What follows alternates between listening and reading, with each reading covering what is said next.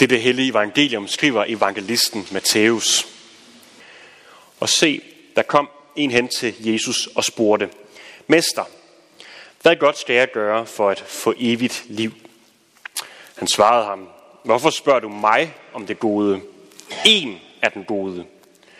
Men vil du gå ind til livet, så hold budene. Han spurgte, hvilke? Og Jesus svarede, du må ikke begå drab, du må ikke bryde et ægteskab, du må ikke stjæle, du må ikke vidne falsk, er din far din mor, og du skal elske din næste som dig selv. Den unge mand sagde, det har jeg holdt alt sammen. Hvad mangler jeg så? Jesus sagde til ham, vil du være fuldkommen, så gå hen og selv, hvad du ejer, og giv det til de fattige. Så vil du have en skat i himlene. Og kom så og følg mig. Da den unge mand hørte det svar, gik han bedrøvet bort, for han var meget velhavende. Og Jesus sagde til sine disciple, Sandelig siger jeg jer, det er vanskeligt for en rig at komme ind i himmeriget. Ja, jeg siger jer, det er lettere for en kamel at komme igennem et nåleøje, end for en rig at komme ind i Guds rige. Da disciplene hørte det, blev de meget forfærdet og sagde, hvem kan så blive frelst? Jesus så på dem og, sagde, og svarede, for mennesker er det umuligt, men for Gud er alting muligt. Sådan lyder Herrens ord. Amen.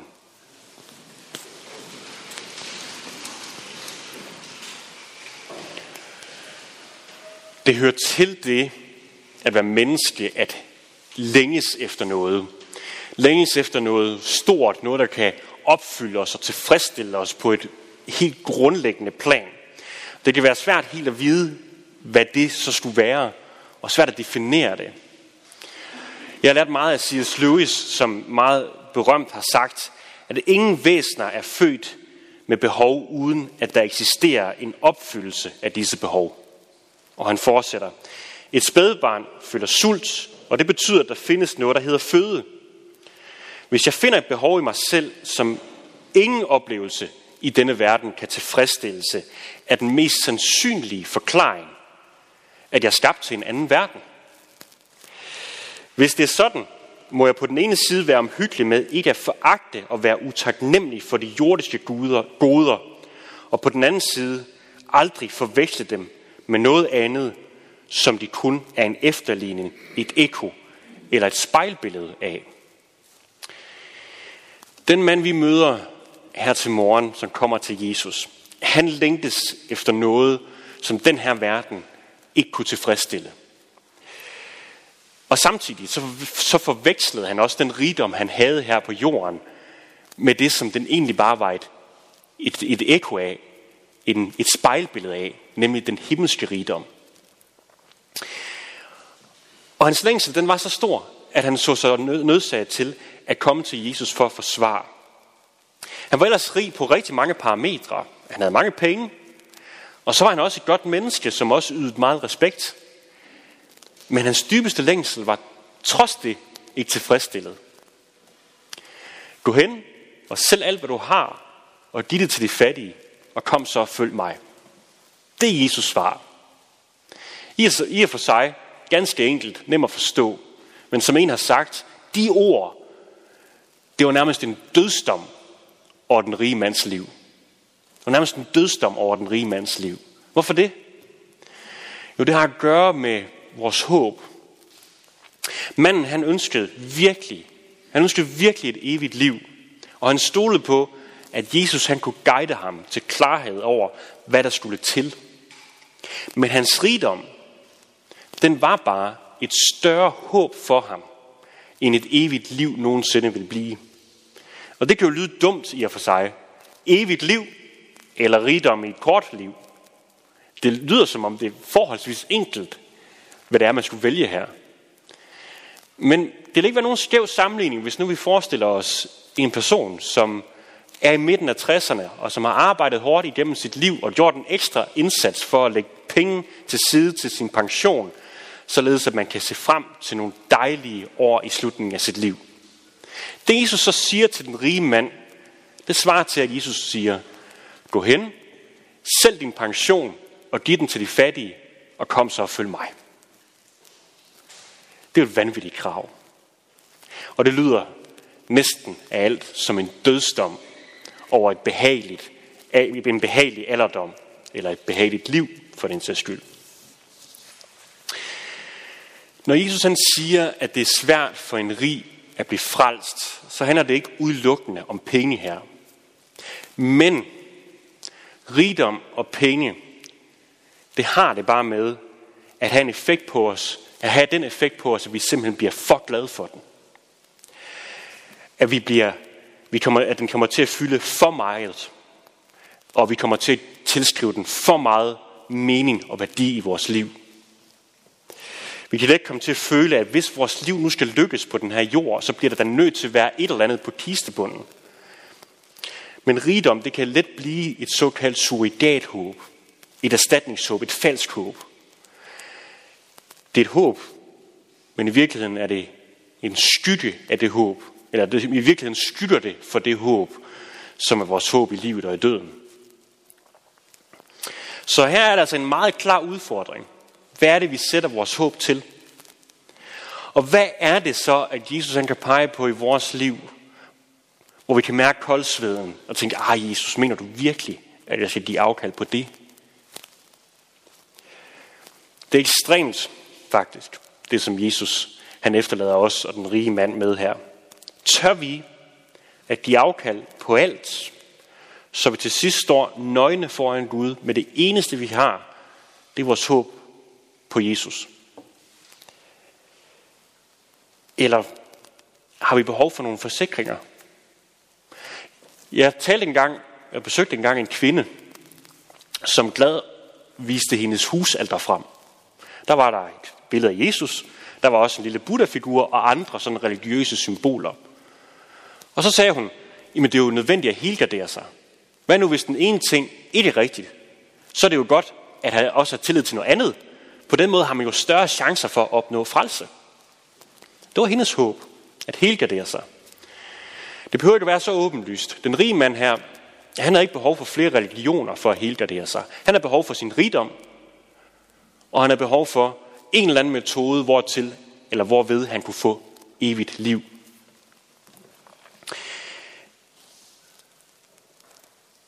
Men han ender med at gå bedrøvet bort, for han kunne ikke give afkald på sit surrogathåb. Det betød simpelthen for meget for ham. Og han fik bekræftet sine bange anelser, det som drev ham til Jesus i første omgang. Der var noget, han virkelig manglede for at få evigt liv. Han manglede Jesus. Men det var simpelthen for dyrt for ham at følge efter ham. Når vi, hører, når vi hører sådan nogle instrukser fra Jesus, så kan jeg i hvert fald godt tænke, jamen hvis jeg skal sælge alt, hvad jeg har, hvad er der så tilbage at leve for?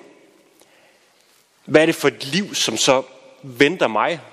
Som om, at Jesus han vil frarøve mig en masse ting. Sådan kan jeg i hvert fald godt tænke det og føle det. Men Jesu mål med os, det er egentlig ikke at gøre os fattige. Det er faktisk det stik modsat. Det er at gøre os rige. Men det gør os rige på det, som denne verdens rigdom kun er en skygge af, et ekko af, et spejlbillede af. For Jesus kom ikke til jorden. Han kom ikke her for at gøre os fattige.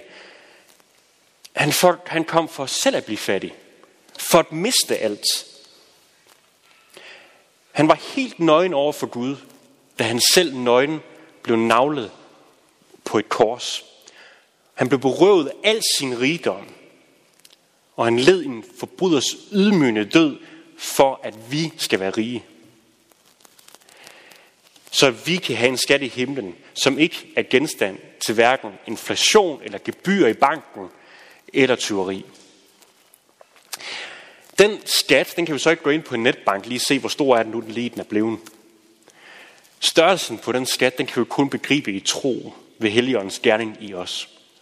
Og denne skats netbank, om man så at sige, det er Bibelen. Det er der, vi kan læse, det er der, vi kan høre, det er der, vi kan erfare, hvor stor den er. Når altså det her er sagt, står det, som Jesus sagde her til den unge rige mand, står det stadigvæk ved magt? Eller er det blevet omstødt, efter at Jesus stødte på korset og sonede al vores synd og forlidte os med Gud? Ja, jeg vil sige, at det står stadigvæk ved magt. Den rige mand, han er egentlig godt styr på sit liv, og især også de 10 bud, eller det vil sige de, de, de, den del af de 10 bud, der har med etikken at gøre. Det var han virkelig dygtig til. Men han kom til kort over for de bud, der handlede om Gud. Og i høj grad det første bud, du må ikke have andre guder end mig. Fordi lige præcis det bud, det er det bud, vi bryder hver eneste gang, vi begår en synd og vender os fra Gud. Det er det grundlæggende. Vi kan ikke som mennesker fastholde Gud som Gud i vores liv. Der er altid noget, som vi håber på, bare en lille bitte smule mere. Men hvem kan så blive frelst? Ja, for Gud er alting muligt. For Gud er alting muligt. Og det er ikke uden grund, at Jesus han bruger et billede med den brede og den smalle vej ind i Guds rige. Fordi korset, det er ikke en motorvej ind i himlen.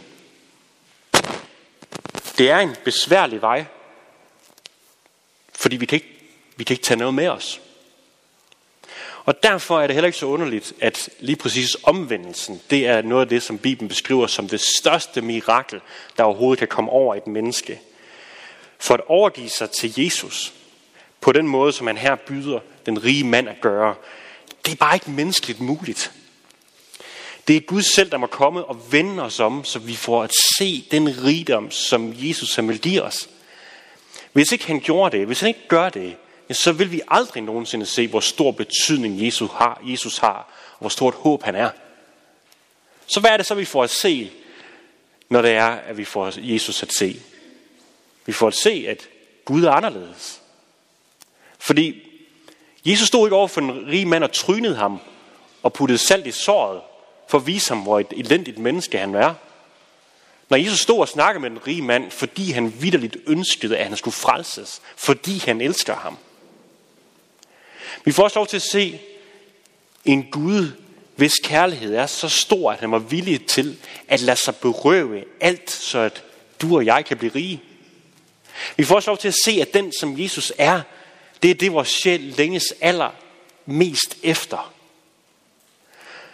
Vi får lov til at se, at ingen er som ham. Alt det, som vi søger at få i den her verden, det er kun efterligninger af den ægte vare, som Jesus har vundet til os.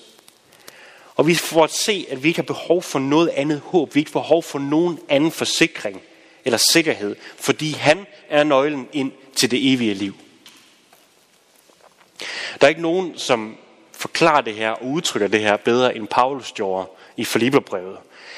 Hvis nogen anden mener at kunne stole på noget ydre, så kan jeg det endnu mere. Omskåret på 8. dagen, Israelitter fødsel, og så kommer der en lang, række, en lang liste, og så slutter han af med uangribelig i lovretfærdighed. Alt det her, det kunne den unge rige mand også sige. Men Paulus, han går ikke bedrøvet bort. Han fortsætter. Dog, hvad jeg havde af fortjeneste, det regner jeg nu på grund af Kristus fortab. Ja, jeg regner så vist alt for tab på grund af det langt større at kende Kristus Jesus min Herre. På grund af ham har jeg tabt alt sammen, og jeg regner det for skarn, altså affald, for at jeg kan finde Kristus og findes i ham. Ironisk nok, så grunden til, at den unge rige mand går bedrøvet bort, det er på grund af et nyt bud eller et krav, som er fuldstændig urealistisk at opfylde.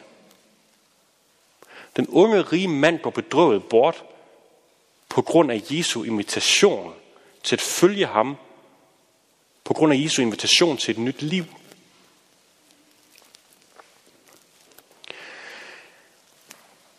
Men det han ikke så den kære unge rige mand, det var et grundlag for det her nye liv. Det var ikke det, at han skulle sælge alt det, han havde og give til de fattige. Grundlaget for det nye liv, det er tilgivelsen for vores synder. Jesus stiller sådan set ikke det her som et krav. Nu skal du høre, hvis du overhovedet skal følge efter mig nogensinde, så skal du, ikke, så skal du eje ingenting. Det er ikke det, han siger til ham. Jesus havde gennemskuddet den rige mand. Prøv at høre, der er noget, der står i vejen for dig.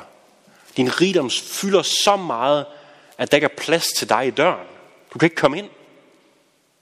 Lad nu være med at lade den spærre for, at du kan komme ind til livet. Lad nu være med at lade rigdommen gøre, at du går glip af det langt større at kende Kristus Jesus, vor Herre. Det ændrer dog ikke på, at det stadigvæk kan være ganske vanskeligt at give afkald på vores sikkerhed, og især den sikkerhed, som vi vender os så meget til, og som næsten er blevet et uopgiveligt håb i vores liv, hvad så end det kan være.